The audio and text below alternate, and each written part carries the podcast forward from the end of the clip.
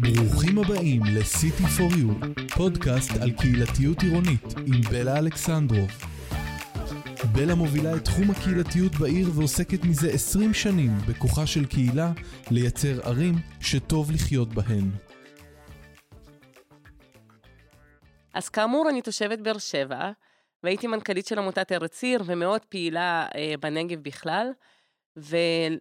ובמשך שנים, אני חושבת שהדבר שהכי אהבתי בתפקיד שלי זה להכיר את השכנים שלי, גם בחורה, גם ברהט, בכסייפה, ולהכיר את הקהילה הבדואית מקרוב. ומאוד מאוד מסקרן אותי להבין את מושג הקהילתיות ותשתיות קהילתיות בקהילה הזאת. ולכן הזמנתי את אה, דוקטור אה, אבו אלקיאן עלי, שהוא דוקטור למינהל קהילתי, ובעצמו מנהל מרכז קהילתי בחורה, איש קהילה ודת, אשר פעיל בקהילה ומאוד אוהב את הקהילה. שלום. שלום, שלום ואהלן וסהלן. מה שלומך?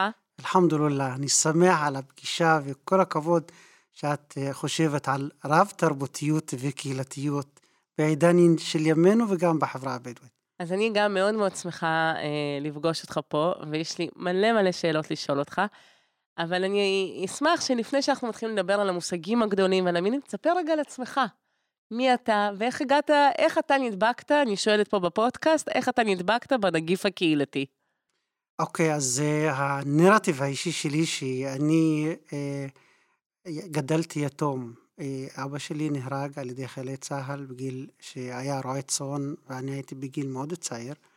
ואז גדלתי בחסות של דוד ודוד, ולאט לאט התפתחתי.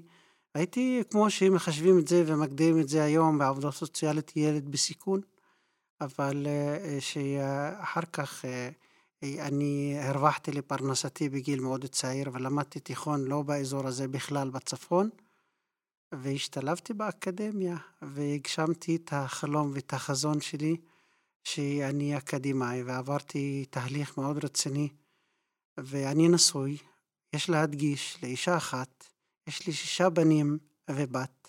Mm. אני כן סופר את הבנות כנסיכה, והילדים שלי, שלושה מהם הלכו לרפואה. אחד מהם רופא בבית חולים בברזילי, והשני רופא בבית חולים בסורוקה, והשלישי שנה רביעית ברפואה. קיצור, ו... אתה מסודר מבחינת רופאים. עכשיו חסר לך עורך דין ורואה חשבון וזהו. בדיוק, משהו כזה. ומה למדת? כי, ואיך בכלל נהיה לך חלום אקדמאי? זה בטח לא היה כן, נפוץ אני, אז. לא היה נפוץ. אני רציתי להיות סטודנט באקדמיה, למה אני לא יודע. חשבתי שזה המיתוס. להיות אקדמאי, להיות באקדמיה וללמוד ולהשכיל. ואז קראתי איזו מודעה בערבית, שמי שנכנס לאקדמיה הוא נכנס ילד או נער ויוצא אדם חכם. ולא ידעתי מה חובק בתוכו מונח כזה. ונרשמתי לאקדמיה ולמדתי לא פחות ולא יותר, תואר ראשון זה היה בארכיאולוגיה. ואחר כך עשיתי גם תעודת הוראה, ועבדתי גם כארכיאולוג וגם כמורה, ואחר כך עשיתי קורס מורה דרך ונהייתי מורה דרך. והדרכתי אה, טיולים, ואז אה, זה להיות מומחה גם בארכיאולוגיה, גם בוטניקה, וזה גם ברב תרבותיות, בנוף המדברי, והרגשתי כיף בעבודה הזו, ואחר כך הפכתי להיות אה, אה, מזה עשרים שנה מנהל המרכז הקהילתי בחורה, עובד עם אנשים ולא עובד עם חרסים ואבנים. ולא... אבל איך זה קרה? מה הדביק אותך? מי, מי אשם בדבר? כן, אני, אה, היה כנס של החברה למתנ"סים בתקופה שאני, החברה למתנ"סים מחוז דרום. בתקופה שאני עבדתי אה, כמורה דרך ועבדתי במרכז ג'ואלון, מכון רימון לדעת הארץ והכרת האזור והמוזיאון הבדואי שם ביער להב, מרכז ג'ואלון, ועשו ועדת היגוי למחוז דרום בשעתו לפני בערך 25 שנים, ששם אה, הביאו כל מיני מתנ"סים ומל"שים ומתנדבים וקשישים ובעלי צרכים מיוחדים וכל מיני אנשים, קבוצות וקבוצות, ואני ראיתי רבדים שונים, צבעים שונים, גילאים שונים, קבוצות שונות, מתנ"סים, אזורים שונים, זה מועצה אזורית וזה מקומי וזה אה, עיירות פיתוח וכדומה. שאלתי אותם מי אתם, ואז אמרו, אנחנו מתנ"סים. ואין מתנ"סים בחברה הבדואית אז. אז אני אומר להם, מה זה מתנ"ס? ואז תרגמו לי את זה ודקלמו את זה, מרכז, תרבות, נוער, ספורט. אז אני אומר להם, מה פיש כזה מושג בלערבי, מרכז תרבות נוער, אני רוצה מילה בערבית, כי אני חושב בערבית. ואז אמרו לי, מרכז קהילתי, אמרתי, אה, איווה, מרכז ג'מאהירי, זה מרכז קהילתי. איך אומרים? מרכז אל-ג'מאהירי, המרכז הקהילתי. ומרכז הקהילתי זה הלב הפועם של הקהילה, ככה התחילו להסביר לי. זה פעילות בלתי פורמלית, זה העשרת תרבות הפנאי, זה בחירה של האנשים, זה זה. אמרתי, וואלה, אני רוצה להקים מתנ"ס בחורה וזה. אז אתה ממש זה שהקים את המתנ"ס בחורה? אה, אני בדיוק, אני שהקמתי את המתנ"ס לפני 20 שנים בדיוק. את העמותה, את הדירקטוריון, את זה, והקמנו את זה, ומאז אני מנהל המרכז הקהילתי. אז לפני שאנחנו ככה צוללים לתוך המרכז הקהילתי שממש מרתק אותי, אתה בעצמך, אה, החיים שלך הם דוגמה לא טריוויאלית, כי אתה, בפודקאסט לא שומעים בין כמה אתה, אבל אתה אדם מבוגר כבר, ואני חושבת שאז פחות למדו באקדמיה, ואתה מהווה איזשהו שינוי שקורה בקהילה הבדואית. מהמסורתיות ל, ל, לתקופה המודרנית, באופנים כאלה ואחרים. אתה יכול להסביר לי קצת מה קורה היום בקהילה, איך חווים את השינויים האלה, איך קיבלו אותך בכלל שהלכת ללמוד לאקדמיה ועוד, ועוד לא הלכת ללמוד הוראה, או כאילו, התחלת בכלל בתואר כזה שאני לא יודעת בכלל אם הבינו מה אתה לומד. אז אה, אגב, שה... אה, אני יש לי תואר סבא היום. Mm-hmm. אני אדם בן 53. אז אה, זה גם תואר, וזה נכון. חשוב. ולהיות אבא ולהיות משפחה ולגדל משפחה איכשהו, להשכיל ולתרום ולהתנדב ולעבוד, זה מאוד חשוב.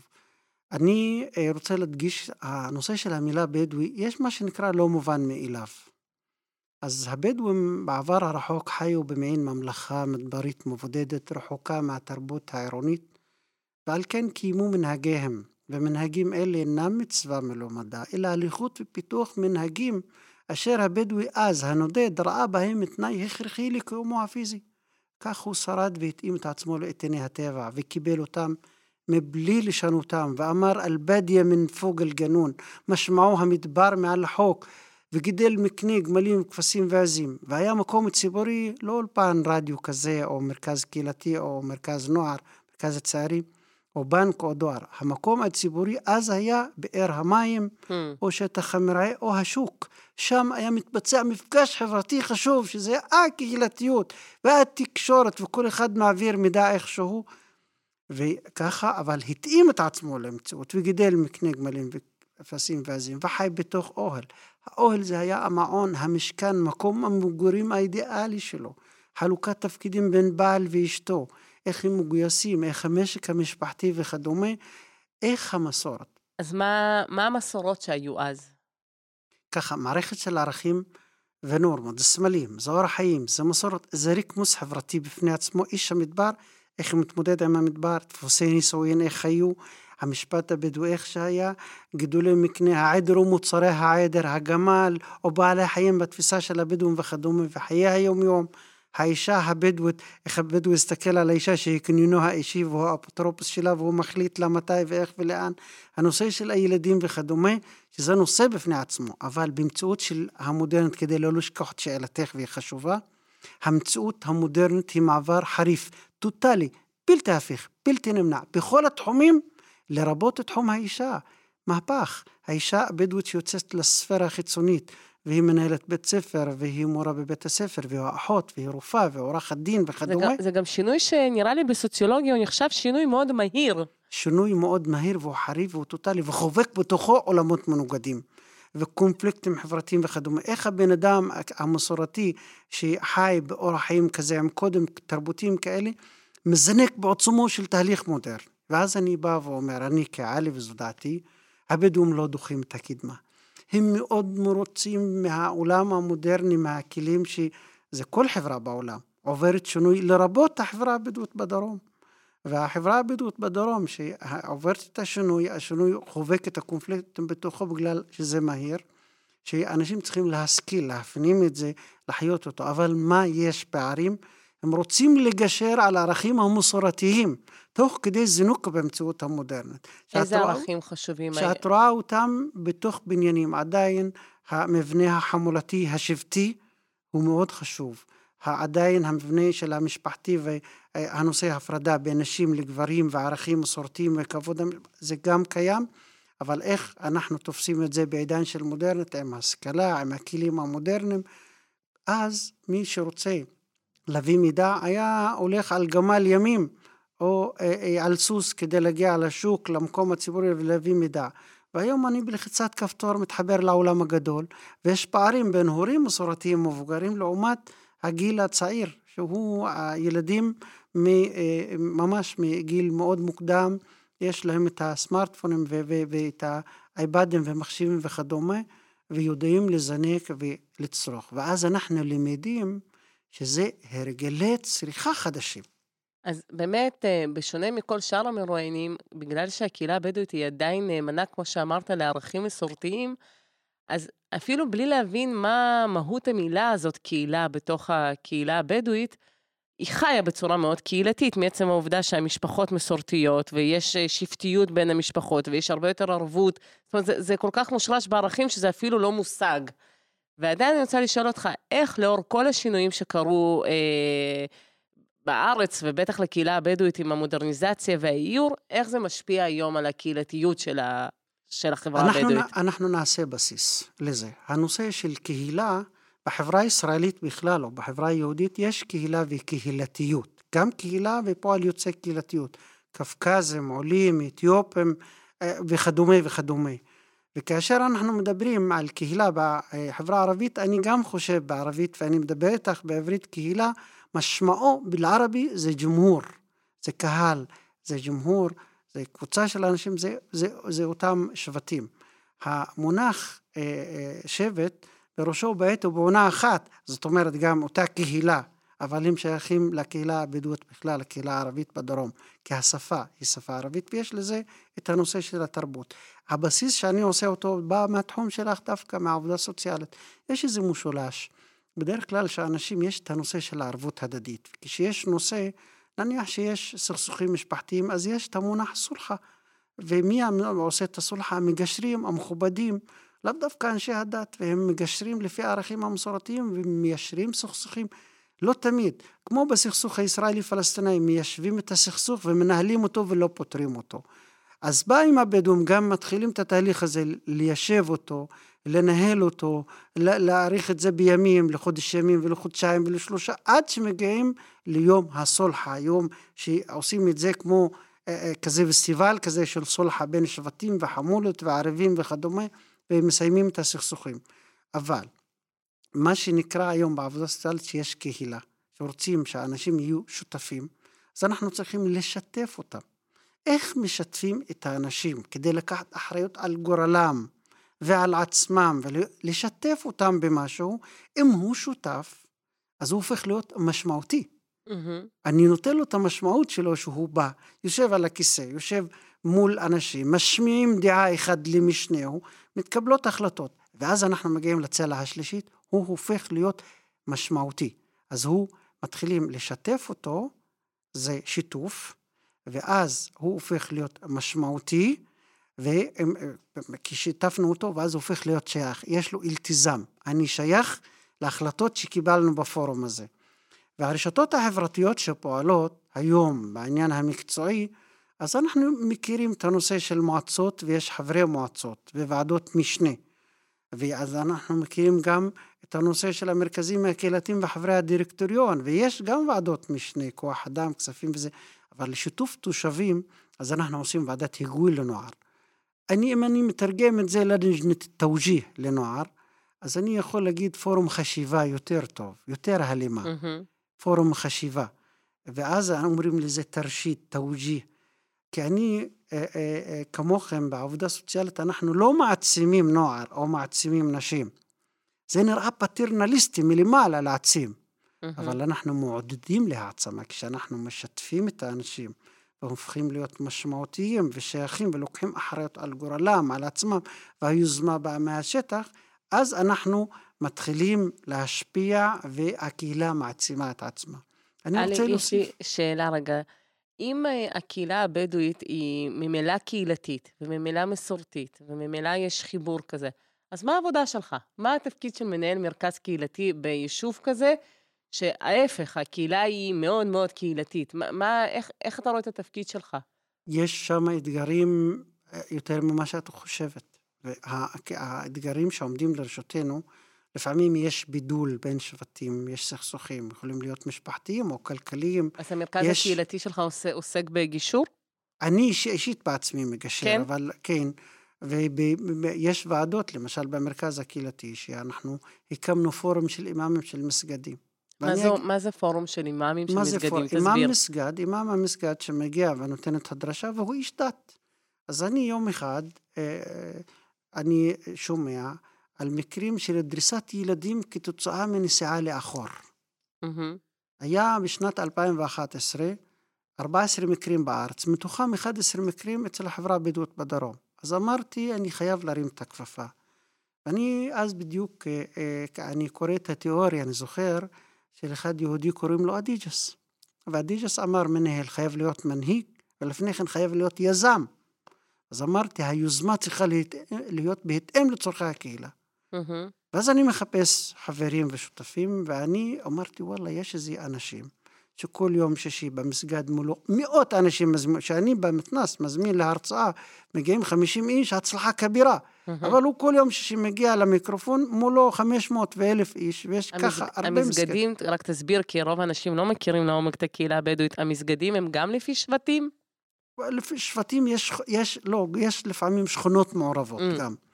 ו... אבל המסגד הוא, ויש פסוק בקוראן שהוא ללה, לאלוהים, שכולם שיגיעו אליו. ואז אני מזמין ומגיעים אנשים, וישר מכבדים הם אנשי כבוד, ואימאם מסגד יש לו בסיס קאפי, כמו בייעוץ הארגוני, בסיס של לגיטימציה. Mm-hmm. ומגיעים האימאמים, ואני אומר להם, חבר'ה, אני יודע שאתם אנשי דת, אבל מאנשי הדת, מהדת זה לש... לקבל את הפן החברתי כדי שאתם תתייחסו אליו.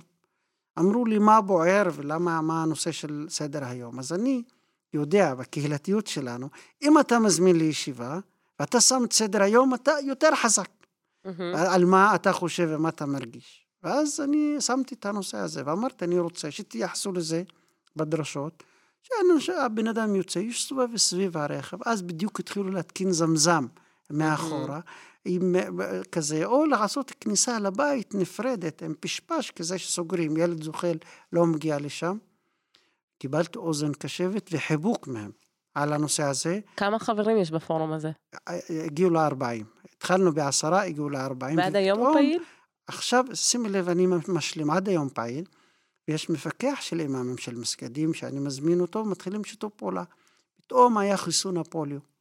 ואז אני מקבל ממשרד הבריאות אה, אה, פנייה, ואז אני מגיע לישיבת תחנה, אמרו, אנחנו רוצים פורום האימאם, אז אני מביא מרצה מהם, מדבר עם פורום האימאם. אחר כך אני מקבל הזמנה מ... גם מסורוקה. ויחד עם שיתוף פעולה עם עוד ארגון שנקרא עמותת אג'יק, בטח שמעת עליה. בטח. ואז אני, אה, אנחנו מגיעים לסורוקה ואומרים, אנחנו רוצים לטפל בתופעות חברתיות באמצעות אנשי הדת. אז אנחנו אומרים להם, מה למשל אתם מרגישים שאנחנו לא מרגישים?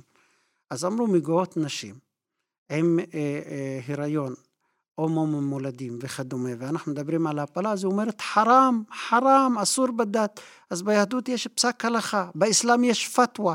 מה הפתווה שצריכה להיות? היה דיון מרתק שהתחברו מהר והקמנו פורום מתוכם שנותנים פתווה לוועדה של סורוקה. אחר כך אמרו, אתם יודעים מה? יש לנו תהליך נעשה משותף, שנה. יום בחודש, יום לימודים שלם. הם מרצים שמנהלי מחלקות מנתחים על אה, שתילת איברים ותרומת איברים והנושא של אה, הגנטיקה ומומולדים וקשירת חצוצרות וכל מיני. והיה תהליך מרתק לשנה עם תעודה אפילו. אז מה, מה שאני שומעת הוא די מטורף. אתה אומר, בנית פורום של מנהיגות אה, דתית, הם אה, קיבלו הרבה יותר כוח כי הם נהיו קבוצה וקהילה ולא כל אחד לבד, ועכשיו גם המוסדות מבחוץ יכולים לפנות לפורום הזה ולטפל ממש בבעיות חברתיות אה, של בריאות ועוני ועוד סוגיות שמעסיקות הקהילה. נכון, ואני רוצה להגיע לפן הבא. לא מזמן, שנה שעברה, היה מחקר באוניברסיטת חיפה, מה מאיים על החברה הערבית. ומה יצא מאיים על החברה הערבית? אלימות ופשיעה. פעם אמרו על אלימות, אנחנו mm-hmm. יודעים לחבר את זה עם ו"ו החיבור, אלימות ופשיעה כמובן. Mm-hmm. וזה מאיים על החברה הערבית בתוך החברה הערבית. והנה בארץ בכלל, את שומעת גם בבחירות האחרונות, כל פרנסי, כל, המפלגות גם, וכל פרנסי היישובים מדברים על זה, וכל המנהיגות מדברים, זה נושא בולט, בולט לעין.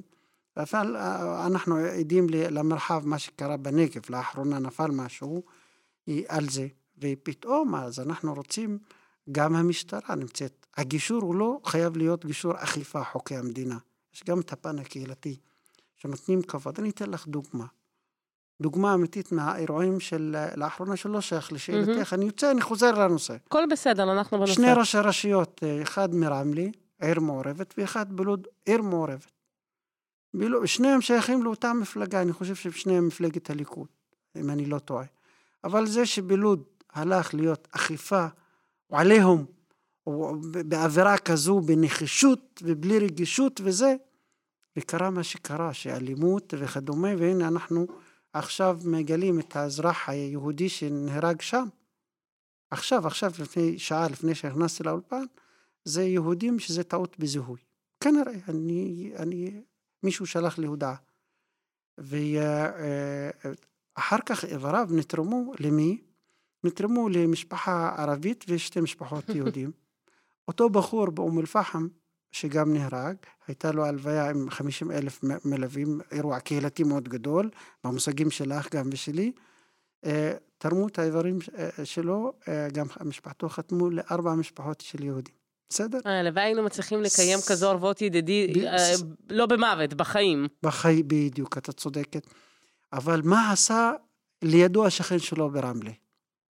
הרים את הכפפה, קרא למנהיגים הדתיים והחברתיים, חברי המועצ... מועצת העיר, יהודים וערבים, אנשי דת מוסלמים שאני מכיר שלושה מהם אימאמים של מסגדים, עלי דנף ויוסף אולגרם ואבו לבן גם, וקרא להם והתייעץ איתם, וביקש מהרבנים, אתם תלכו לשכונות ותרגיעו, ואתם תלכו לשכונות ותרגיעו, וראית מה קרה ברמלה. אחרת לחלוטין ממה שקרה בלוד וביפו. ולכן המושג שלך, האוריינטציה שלך ושלי, קהילתיות, זה מאוד חזק אם אנחנו בונים אותו נכון ועושים ערבות הדדית נכון. אם כבר התייחסת לאלימות ולפשיעה, אז איזה תוכניות לדעתך קהילה יכולה לעשות, עבודה קהילתית יכולה לעשות כדי, כדי למגר את התופעה?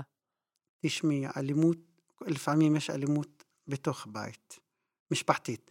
ויש אלימות בכבישים, שזהו שעוקף אותי בפס לבן במהירות מופרזת, כמו מג'נון כזה, משוגע, יעני מג'נון בלערבי. Mm-hmm. מג'נון כזה עוקף אותי בפס לבן, מסכן את חייו וחיי וחיי אחרים, זה אלימות בכבישים. וגם אלימות מילולית ואלימות פיזית ואלימות בעסקים וכדומה. בסך הכל אם אנחנו רוצים להתייחס על החברה הבדואית הערבית בדרום, אז יש הרבה אנשים טובים שרוצים גם לחיות וגם לתרום, והם תורמים בפועל, גם בעבודה, גם בתעסוקה, גם ברמת החיים, אבל מה שהיה זה החוסן האישי, שזה נקרא הביטחון האישי. אני, אה, מירב ארלוזורוב, שכתבה פעם בדה-מרקר, אני זוכר, כשקראתי, היא כתבה על חוסנה של מדינה, זה בחוסן הקהילתי שלה. החוסן הקהילתי, כאשר הביטחון האישי מעורער, שימי לב לזה, שזה פועל יוצא של מה שקרה לאחרונה, אז יש הרבה סימני שאלה סביב זה. תשמעי, יש, לפעמים אנחנו אומרים שכנות. יש את המונח, מושג דו-קיום, שהוא פשט רגל.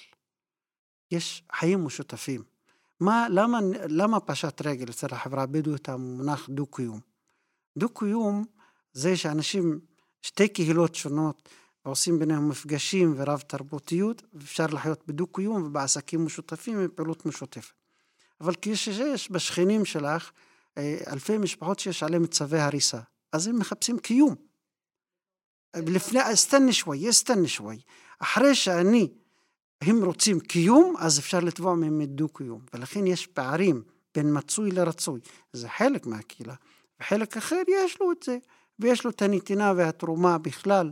לנושא הזה ויש לו גם את השייכות, ורוצה לחיות באווירה ושקט ושלווה. אני אומרת שאתה נוגע בנקודה שדווקא לא נגעתי בפרקים הקודמים, אבל שלרמה הפרטנית ולאיכות חיים של האנשים ולחוסן הפרטני, יש משמעות לכמה אני יכול להיות בכלל פעיל בקהילה שלי, ובטח עם קהילות אחרות שחיות ברמת חיים אחרת. וואלה. אתה אומר שמה שקורה עכשיו זה השלכה של הפערים החברתיים, של העוני, של ההזנחה שקורית בחברה הבדואית מטעם הממסד. ועדיין אני רוצה להחזיר דווקא את השאלה אליך. אתה מנהל מרכז קהילתי, ויש לך את הפורום המשמעותי הזה של אנשי דת. מה אתם היום עושים כדי למגר את האלימות? עזוב בכבישים אפילו, בתוך, בתוך חורה, בתוך היישוב עצמו. איזה כלים קהילתיים עומדים לרשותכם? כמובן, אני לא פועל רק בתוך חורה, גם בשבטים אחרים וגם ביישובים בלתי מוכרים וגם ביישובים מוכרים, איפה שאנשים שיש להם אמון בי ובעוד כמה אנשים מבקשים לפעמים להתערב ולסיים את הסכסוך לפעמים, או להתערב בין האנשים ולבוא לגישור, שזה באמצע. אנחנו אה, אה, ערים כל יום לבעיות מהותיות. לפעמים שאנשים מחפשים אחרי פת לחם, רוצים לחיות, אה, משפחות עוני וכדומה. והמרקם החברתי היום הוא סביב כמה דברים. אם אני שואל אותך שאלה, איך אתם צריכים לטפח את הקהילה או לעודד העצמה בקהילה, אז ישר קופצים ומדקלמים את המשפט חינוך, חינוך וחינוך. ואת ואני וגם המאזינים שלך ומי ששומע אותנו, אנחנו לא בנינו את האישיות שלנו מתעודת בגרות איכותית וחינוך ובס. נכון. האישיות שלנו נבנתה מבלתי פורמלי, אללה מנהג'י בחיים, המפגש עם הצד השני, עם האחר, קבלת השונה, השכן, המבוגר, הצעיר, אישה, גבר, וגם אה, אה, אה, איך הבן אדם, איך שהוא באומנותו. משם זה לעצב את האישיות שלנו ולקבל את התמונה הכללית של החיים. הנקודה השנייה זה לא רק חינוך, זה גם תעסוקה.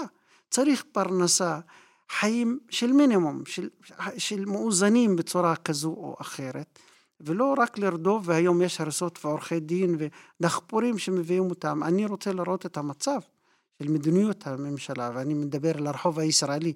התייאשתי מאלה שמקבלי החלטות. התחלתי לדבר לרחוב הישראלי, אני מחפש את הקול השפוי. שאנחנו רואים על כביש 25 או כביש 31 דחפורים על משאיות ומולם לפניהם כמה רכבי משטרה ומאחוריהם עוד כמה רכבים ומטוס באוויר, זה עולה למדינה המון כסף. את הכסף הזה בואו נשקיע במשהו אחר, בחלופה, באזרח, בבן אדם. אני יודע לראות את חצי הכוס המלאה, שלושת רבעי הכוס המלאה, ואני יודע גם לראות את החסר. במקביל, חוץ מזה, תעסוקה, גם בריאות, רמת חיים, רמת בריאות, שהמדינה נותנת שירות לאזרחיה. זה הכיוון, לא אכיפה, גסבן ענו, אכיפה, והכול אכיפה, וגסבן ענו, הם אזרחים. צריך לבוא להידברות, להקפאת ההריסות, להיכנס למשא ומתן עם אנשים, ולהכיר ביישובים שלהם ולתת להם שירותים, תאמיני לי, זה יהיה לכולנו חיים אחרת. עלי, אז אה, אתה יכול לתת לי דוגמאות מהפעילות שלכם, של המרכז הקהילתי, מה אתם עושים בתחום? כי מה שאני שומעת שאתה אומר, אה, בקהילה שאני עובד יש הרבה צרכים. יש עוני ויש תעסוקה ויש בעיות בריאות ובעיות חינוך. אז לפעמים בעבודה קהילתית הכלי לעבוד זה בעצם להתחיל לפתח מענים ולתת שירות לבעיות האלה, גם אם זה באופן הקהילתי. אז אני אשמח לשמוע קצת מה אתם עושים היום במרכז הקהילתי כדי לפתור את הבעיות האלה, ואיזה תשתיות קהילתיות נוספות יש לכם במרכז. בדיוק בפתיח שלך, כשדיברנו על שיתוף תושבים, אני אתן לך דוגמאות שהם נרטיבים מסוימים. למשל, אני נחשפתי בגיל מאוד מאוחר לאנשים שמעוכבי התפתחות. Mm-hmm. מגמגמים וזה, ונכנסים לבתי הספר, לא הייתי מודע לזה בגילי. פתאום אני מגלה מהשכנים שלי שמחכים לתור במרכז להתפתחות, המכון להתפתחות הילד ושיקומו בסורוקה, שנה, בשביל לקבל תור של אבחון. ואז הרגשתי שזה צורך קהילתי. ואמרתי, וואלה, נקים יחידה להתפתחות הילד ושיקומו. הנקודה הבאה, אלה שנסעו מהשבט, עיישה או לפאטמה או לזה, והיא פגשה מישהי שהיא קלינאית תקשורת, אז פגשה מי שדובר את השפה העברית. קלינאית תקשורת, אז לא היו המון אנשי מקצוע בחברה הערבית ככה. ואז היא, איך היא תדבר בערבית עם ילד בן שנה וחצי? הרגשתי שזה צורך. אמרתי, וואלה, מבחינתי זה סטארט-אפ. אני צריך להקים יחידה להתפתחות הילד ושיקומו במרכז הקהילתי. נסעתי איפשהו למרכז, לצפון, ללמידה, תהליך למידה. כתבנו פרופוזל והתחלנו בזה. היום יש יחידה להתפתחות הילד ושיקומו, שאנחנו מדברים על זה, יחידה להתפתחות הילד ושיקומו בונה קהילה, mm-hmm. ואני אסביר את זה תכף.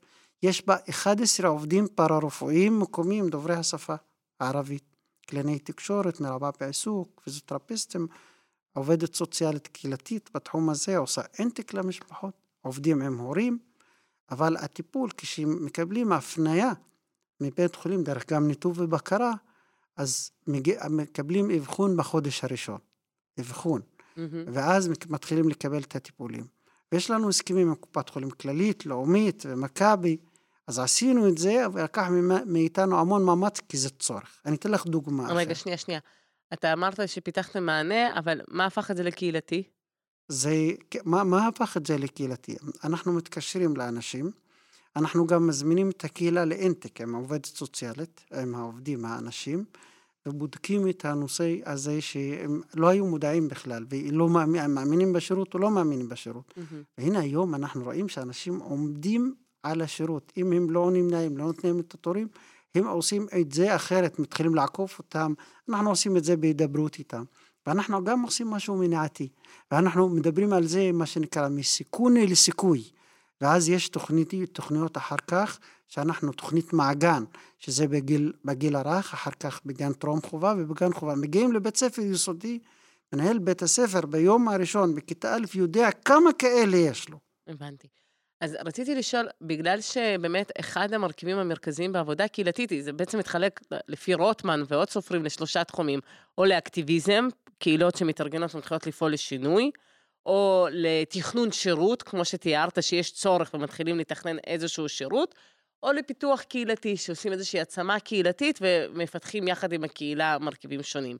אתה, מצלי, אתה מרגיש שהצלחת להטמיע את החשיבה הזאת לכלל הרשות, שהיום בחורה, אה, בשאר האגפים ושאר המחלקות, גם יודעים לעבוד עם הקהילה אה, בשיתוף ציבור ועם פעילים וברמות מסוימות? תשמעי, אנחנו בחברה הבדואית, יש חלק מהאגפים והמחלקות בכלל, בכל החברה הבדואית, מה שנקרא, אה, אין את הנושא של השותפות. כשאנחנו נדע לשבת סביב שולחן עגול, כל המחלקות והארגונים, כל אחד חושף את מה שהוא עושה והשני משלים, זה פאזל, אחד משלים את השני. בעצם השירות הופך להיות מודולרי, שהבן אדם מגיע ומתחבר ועושה ומקבל את הסל. אבל אני למשל רציתי להוסיף לקטע הזה את, ה, את אמרת אקטיביסטים כאלה שבאים, אני אמרתי על זה יוזמה, התאמתי את עצמי לאדיג'ס, אבל אה, זה יוזמות בהתאם לצורכי הקהילה. פעם היה נושא של תעסוקת נשים, וזה הפך להיות בולט, לא כולם יכולה להיות עוזרת גננת, או מטפלת, או מורה בבית הספר, או זה, לפעמים צריך משהו. ולפעמים אה, אה, אני מכיר איזה אה, אורית, מישהי עמיתה שלי, שהייתה עובדת בחברה למתנ"סים, בעלה היה סמנכ"ל בזק. ואז עירית רמון חיון, אז אומרת לי, הוא מאוד רוצה לעזור לחברה הבדואית. ואז הקמנו מוקד בזק בחורה. אז יוזמה קטנה, אבל אחר כך גלגלו אותה אחרים, ראש המועצה אז והרבה אנשים גלגלו אותה. ומוקד בזק העסיק 60 בנות בדואיות עם שכר מינימום, שזה מקום עבודה בתוך היישוב, אפילו מתחת למסגד. היה שם מרתף שהכין אותה. כן, אני ביקרתי שם פעם. אז אתה אומר שהרבה מהעבודה שלך זה אה, אה, פיתוח מענים. אה, לא, אני, למשל, הנושא שלנו כמובן לא רק המרכז הקהילתי, הקהילה, באופן כללי, אבל אני הרגשתי פעם שיש משפחתונים. מה זה משפחתונים? כאילו משפחות רווחה ולנזקקים. ואז הבאתי את הנושא של מעונות יום ליישוב, והקמתי בתוך המתנ"ס מעון יום. שאלו אותי, מה אתה רוצה? חצי מהמתנ"ס מהבניין אתה הופך אותו מעון יום. אז אמרתי, יא ג'מאעה, אני אשתף אתכם למה אני רוצה את זה.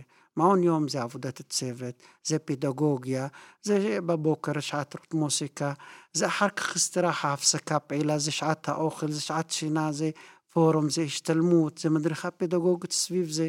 זה לא כמו משפחתון שהוגה הדעות של משפחתון זה לשים ילד באווירה ביתית. וזה נכון, אווירה ביתית, אבל לפעמים זה הפך להיות בייביסיטר, ומאבדים את הפן של החינוך וזה, וזה הסבתא המתחרה. היום אתה יודע שרשויות מזמינות אותי לליווי, הרבה פעמים אה, המודל שאתה מציע, לחבר מעון למתנ"ס, זה החדשנות, כי זה עושה עירוב שימושים, כי אחר כך ילדים יכולים להישאר לפעילות פנאי, הורים יכולים להגיע לחוגים וכן הלאה. אני רוצה לשאול אותך, אחרי כל כך הרבה שנים של עבודה, 20 שנה אתה בחורה ופיתחתם כל כך הרבה מענים בהתאם לצרכים של הקהילה, מה לדעתך היום האתגר הקהילתי של הקהילה הבדואית, של התושבים הבדואים? תשמעי, כמובן אני חוזר רק במשפט אחד כדי לחבר אותו. מרכז קהילתי זה לא סופרמרקט לחוגים, שמי שרוצה חוג מחשבים או אנגלית או מתמטיקה וכדומה, זה לא מספיק. או תנועות נוער וכדומה. אז מה זה? אלא גם מענים לפרויקטים בהתאם לצורכי, לתת מענה. זה אותו דבר לגבי מועצות אזוריות היום, שלפעמים אין לו חשמל.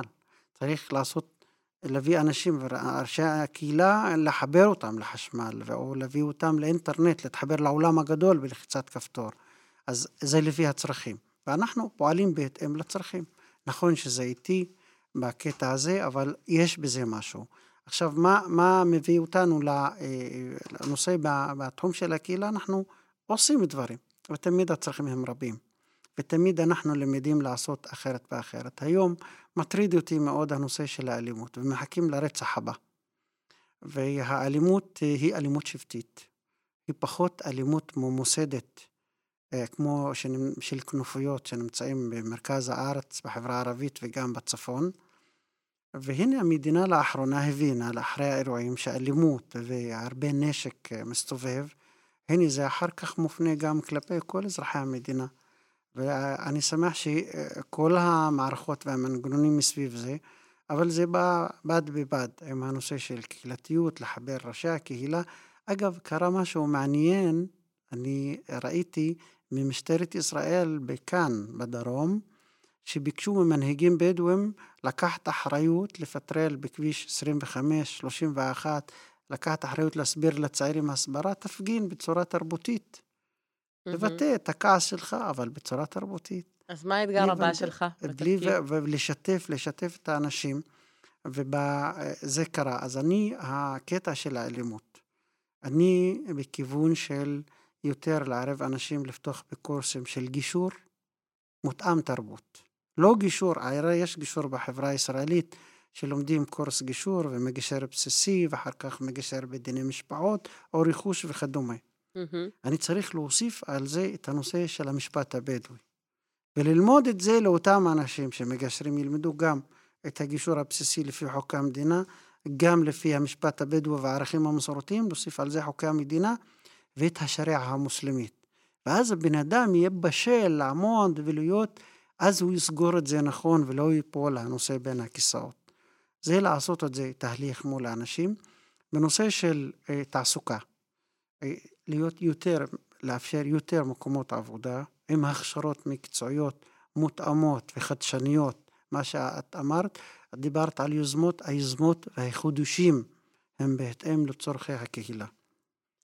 אה, אני רוצה להגיד לך, א', המון המון תודה, אנחנו צריכים לסיים, והאמת היא שאני יוצאת הרבה, אני יוצאת עם מחשבה מהשיחה איתנו, איך אנחנו מפתחים שירותים שמותאמים לצרכים של הקהילה, ואיך בתוך השירותים האלה הקהילה נשארת פעילה, אקטיבית, משפיעה, אולי בצוותי הנהלה של הדברים, ויכולה להשפיע על האופי ואיכות השירותים.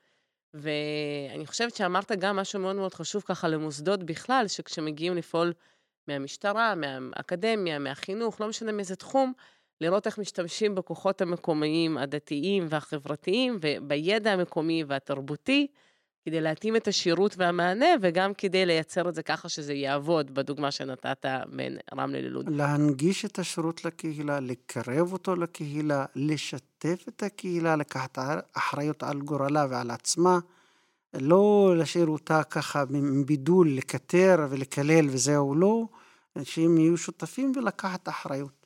אז המון המון תודה והמון בהצלחה לך.